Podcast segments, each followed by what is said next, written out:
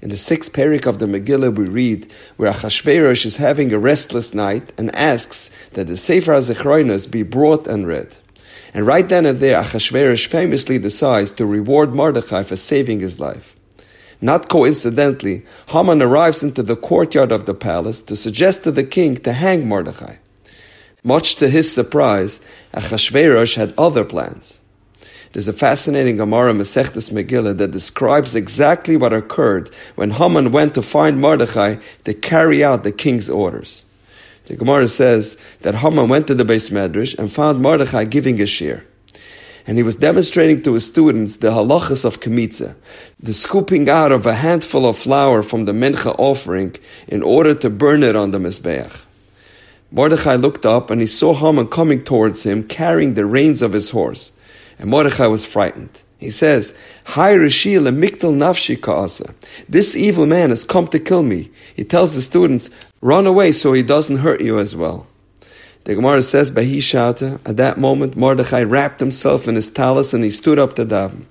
Haman walked over to where the students were situated and sat down next to them and waited for Mordechai to finish davening. And while waiting, he struck up a conversation with the students. Haman asked them, So tell me, what was your shiur all about? What sugya were you learning? They tell Haman, Mordechai was teaching us the laws of Kachim. Bisman Beis Hamikdash Kayim. When the Beis will be rebuilt, one who pledges a mincha, a meal offering, would bring a handful of fine flour and mischaperle, and he will achieve atonement with it. At that point, Haman looked defeated. Haman said to them, your handful of flour has come, v'dachi asara alpha kikra kaspa didi, and nullified my 10,000 coins of silver, which I had dedicated towards the annihilation of the Jewish people. That's it. My plan has been annulled. The Gemara is implying something astonishing. That as soon as Haman heard that Mordechai was teaching his students the laws of Kemitza, he came to the realization that the game is over. His gezerah against the Jewish people has been nullified.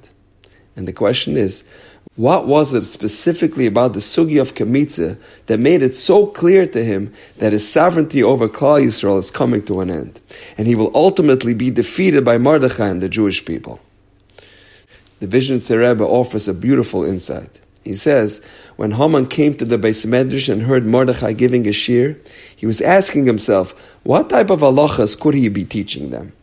Considering the fact that the Yidden are on the brink of imminent destruction, he thought he's probably teaching them the laws of Hilchas Kiddush Hashem, Hilchas Tshuva, Vidi, laws of wills, inheritance. To Haman's utter shock and amazement, nothing remotely resembling those laws, but rather, he was teaching them the laws that will be applicable only after Mashiach will redeem the Jewish people from Galus and after the construction of the Beis Hamikdash.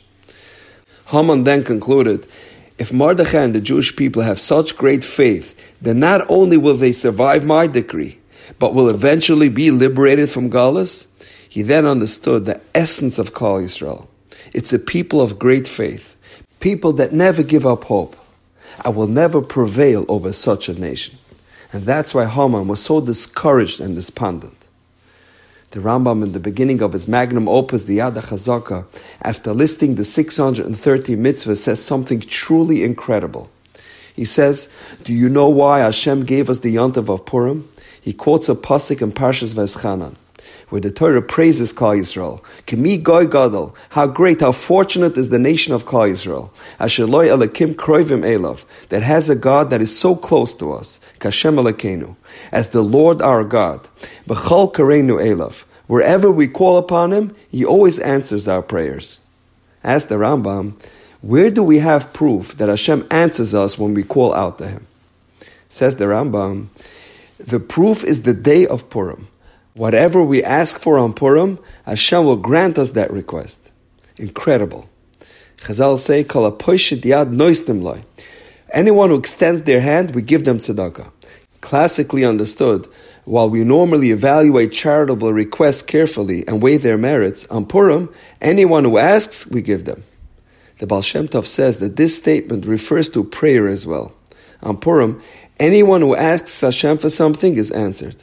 Purim is an auspicious day for tefillah. So what distinguishes Purim? Why is Purim such a powerful day for prayer? Perhaps the idea is, Purim, as we know, is the yontiv of hidden miracles. The Gemara says, Esther min Torah minayin. What's the source for Esther in the Torah? Vanoichi haster aster, a dual expression of concealment. It's called Megillas Esther, the revelation of the hidden. Hashem's name is not mentioned in the Megillah, but anytime Hamelech is mentioned in the Megillah, it alludes to HaKadosh Baruch Hu. Hashem is hidden in the Megillah. Purim is the day that Hashem performs hidden miracles for us. In Shoshanas Yaakov we say, V'tikvasam b'chol dar v'dar. The day of Purim is our day of hope in every generation. On Purim, any Yid can be zoicha to a hidden miracle. That's why Chazal say that on Purim, kol ha-poisha diat noistim loy. Kol is l'rabbis.